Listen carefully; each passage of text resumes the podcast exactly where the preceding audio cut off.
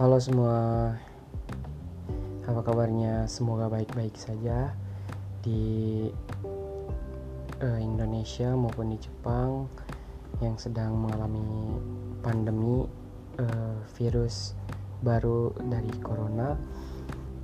Ya, sudah lama saya tidak bisa uh, membuat konten. Hari ini saya akan uh, sedikit bercerita karena banyak teman-teman yang bertanya enak gak sih uh, kerja atau magang sebagai perawat di panti jompo? Ini mungkin pertanyaan pertanyaan-pertanyaan yang muncul ketika program magang perawat ini uh, mulai dibuka. Pengalaman saya terkait magang perawat ini bisa dibilang ada enak ada tidaknya ada yang bertanya juga gajinya besar ya pasti lebih besar dari magang yang lain ya. Bisa dibilang ya bisa dibilang juga tidak. Itu tergantung pers perspektif kitanya ya. Selama saya menjalani uh, magang ini kurang lebih empat bulan. Selama empat bulan ini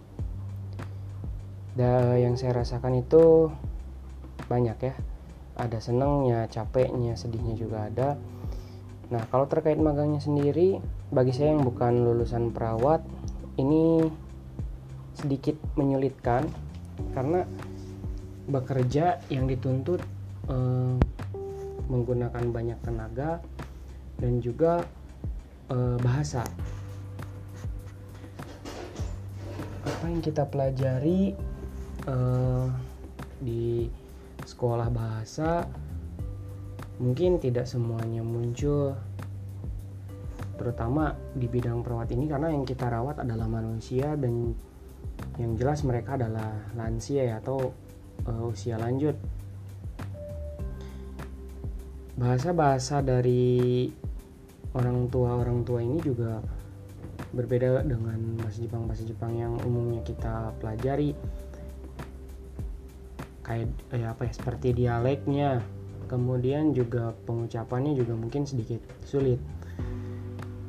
Saya pun selama empat bulan di sini uh, tidak langsung mengerti apa yang mereka bicarakan apa yang mereka ucapkan. Sebulan pertama itu membuat saya kerepotan apa yang mereka bicarakan saya tidak mengerti. Akhirnya lambat laun saya terbiasa karena memang pada kenyataannya belajar bahasa itu yang tepat adalah aplikasi atau penggunaannya. Nah selain bahasa-bahasa tadi yang kita apa ya gunakan sehari-hari juga kesulitan lainnya adalah e, bahasa Jepang di bidang keperawatan ini. Banyak kosakata-kosakata yang tidak umum. Ambil contoh aja uh, kita untuk ya apa namanya ingin menidurkan atau mengantarkan tidur. Itu istilah yang digunakan bukan nemas dalam bahasa Jepang tapi yang digunakan adalah istilah bidang keperawatan. Uh, saya ambil contoh nemas itu untuk tidur dalam bahasa Jepang biasa atau umum tapi dalam bidang keperawatan itu adalah gasho. Itu salah satu contohnya. Kemudian juga banyak hal-hal lain lah ya selain bahasa-bahasa yang tadi juga. Uh, kemudian juga yang menyulitkan lagi adalah membuat laporan. Jadi selama satu hari kita kerja pasien-pasien yang kita rawat itu apa yang mereka lakukan selama satu hari itu kita catat. Contohnya uh, ke toilet. Kita catat uh, orang tua tersebut masuk ke toilet itu jam berapa selesai jam berapa berapa menit yang dihabiskan di dalam toilet. Apa yang dilakukan di dalam? Apakah buang air kecil buang air besar? Itu harus kita catat secara secara rinci. Kemudian juga orang orang tua ini tidur tidur dari jam berapa sampai jam berapa kita juga harus mencatat. Ini menjadi laporan harian kegiatan pasien-pasien. Kenapa harus seperti itu? Agar kita tahu perkembangan kesehatan dari pasien tersebut karena yang namanya orang tua kesehatannya mungkin bisa dibilang menurun. Nah maka dari itu eh, laporan-laporan ini sangat diperlukan. Jadi buat teman-teman yang ingin kerja di bidang perawat untuk bahasa sebetulnya tidak wajib. N3 N4 pun cukup untuk uh, standar atau uh, istilahnya batas minimal kemampuan bahasa yang kita capai. Karena nyatanya saya pun yang membawa N3 ketika masuk ke sini kerja di sini pun uh, semuanya belajar lagi dari awal. Bahkan saya juga mengalami kesulitan. Jadi buat teman-teman yang merasa kemampuannya masih N4 bahkan di bawah jangan minder karena uh, kita terjun ke dunia magang praktik ini pasti belajar lagi. Tidak ada yang langsung bisa. Itu dari segi bahasa. Kemudian dari suasana kerjanya. Yang saya alami capek ya. Beda dengan kita yang kerja di pabrikan atau teman-teman yang punya pengalaman kerja di pabrik. Itu sedikit berbeda karena sama-sama menggunakan tenaga namun uh, di bidang perawat ini kita perlu konsentrasi. Ketika ada kesalahan kecil terjadi, itu berakibat fatal karena bisa terjadi kecelakaan dan bisa berakibat kematian yang terburuknya. Jadi kita dituntut benar-benar dalam konsentrasi. Jadi kita lelah dalam pikiran, kita lelah juga secara fisik. Itu ya yang saya alami. Kemudian uh, pembiasaan gerak tubuh ya karena kita harus cekatan juga pasien nggak bisa kita cuma lihat dari jauh saja kita juga harus terus mantau situasi maksudnya e, kalau kalau ada yang terjadi kita juga nggak harus fokus kepada pasiennya saja. Kita harus e, mengurus kerjaan-kerjaan lainnya seperti apa kebutuhan-kebutuhan sekunder pokoknya dari pasien tersebut. Jadi uh, yang diperlukan dalam uh, apa ya kerja di bidang perawat ini yaitu kemampuan bahasa, fisik, dan konsentrasi. Itu yang perlu diperhatikan. Kemudian ada kalau saya jawab saya apa ya senang nggak kerja di sini atau gimana gitu ya kesannya selama empat bulan ini sih saya kalau saya pribadi dari segi pekerjaannya mungkin capek bahkan untuk e, istirahat pun ngerasa capek gitu ya. Maksudnya gini ketika teman-teman yang kerja di bidang-bidang lain ya ketika liburan kalian bisa pergi main. Ya dengan keadaan fisik yang bugar gitu. Sedangkan saya di sini gitu ketika hari libur pun badan itu terasa lelah. Bahkan istirahat pun dirasa tidak cukup. Kalaupun ingin main keluar kita memaksakan dengan kondisi badan yang sedikit lelah untuk pergi main jadi ya dibilang kurang enak juga ya dengan keadaan seperti ini. Padahal saya lihat teman-teman yang lain banyak yang main gitu ya. Kalau saya sendiri sih untuk main-main ketika memang mendapatkan libur yang sedikit panjang ya. Contohnya liburnya dua hari berurutan ataupun tiga hari berturutan dan yang lainnya lah. Kalau liburnya dalam seminggu dua hari tapi selang-seling kayaknya lebih cocok dipakai untuk istirahat atau belanja ya. nah mungkin teman-teman yang penasaran juga pasti gajinya enak kan ya? Bisa dibilang enak bisa dibilang tidak. Kalau di tempat saya pribadi itu tidak ada potongan biaya apartemen. Jadi sedikit enak uang yang harusnya kita anggarkan untuk apartemen bisa menjadi uh, untuk uh, dana lain. Karena di tempat saya itu uh, biaya apartemen itu semua ditanggung. Biaya listrik bulanan juga kita hanya bayar 5000 yen per bulan.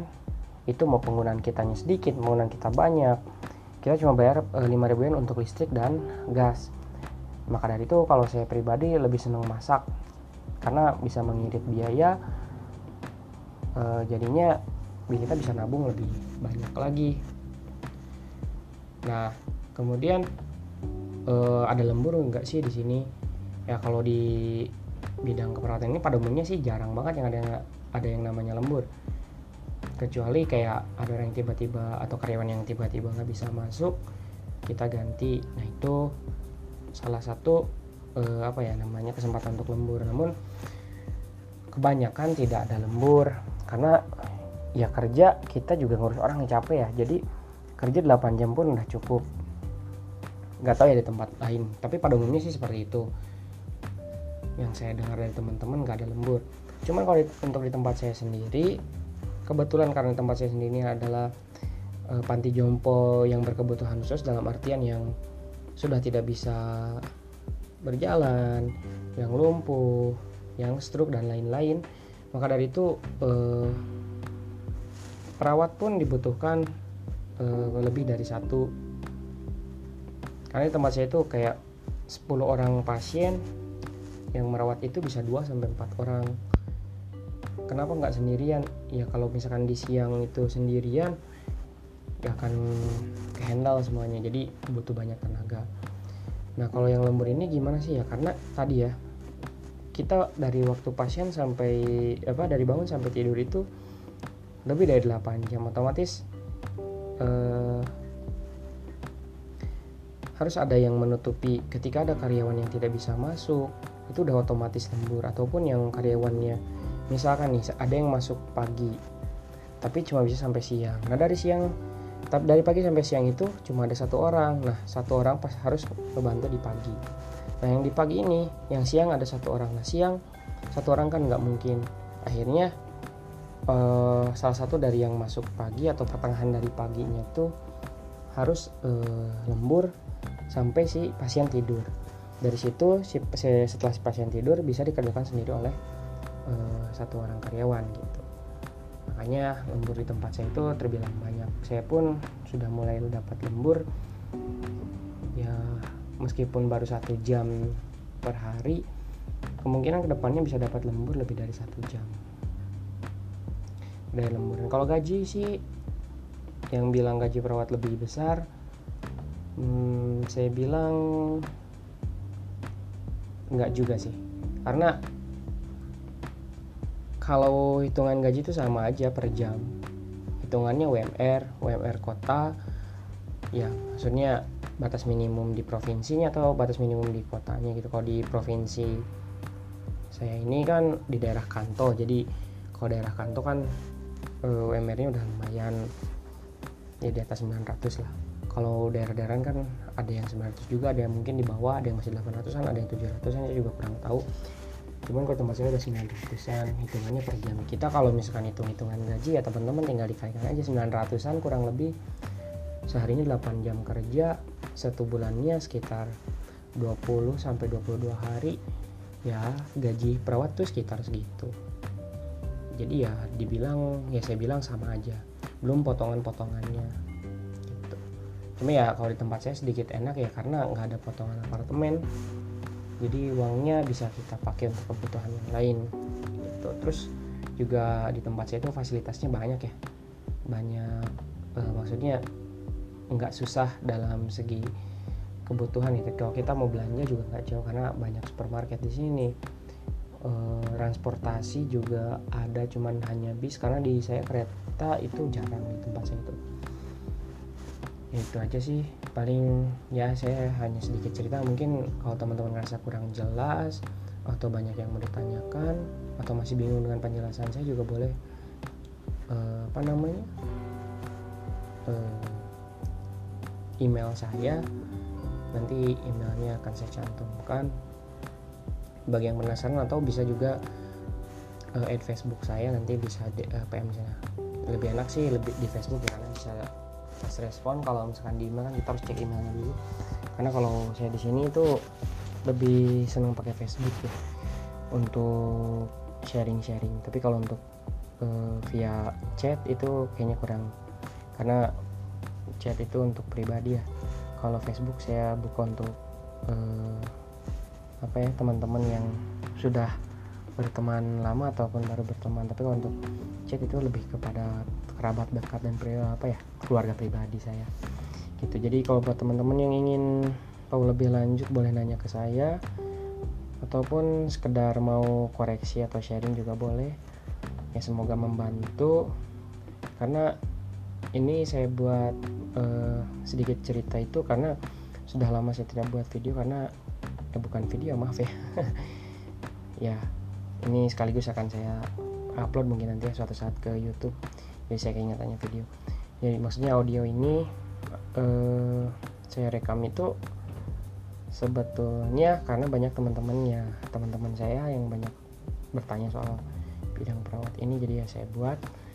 Karena kalau bisa dibilang beberapa ya sebulan terakhir ini benar-benar sibuk kerja jadi belum bisa uh, berbagi pengalaman. Ya dengan waktu yang singkat ini saya mencoba untuk bisa berbagi kepada kalian. Ya sekian dari saya. Semoga teman-teman semua yang di Indonesia maupun di Jepang sehat. Saya ucapkan terima kasih yang sudah mau dengar yang tidak ingin mendengarkan juga tidak apa-apa. Tapi jika kalian merasa perlu untuk informasi saya sarankan dengarkan. Karena biasanya masih pada bingung ya terkait program ini. Sampai jumpa di uh, berbagi pengalaman saya yang berikutnya. Salam dari saya sehat selalu. Sampai jumpa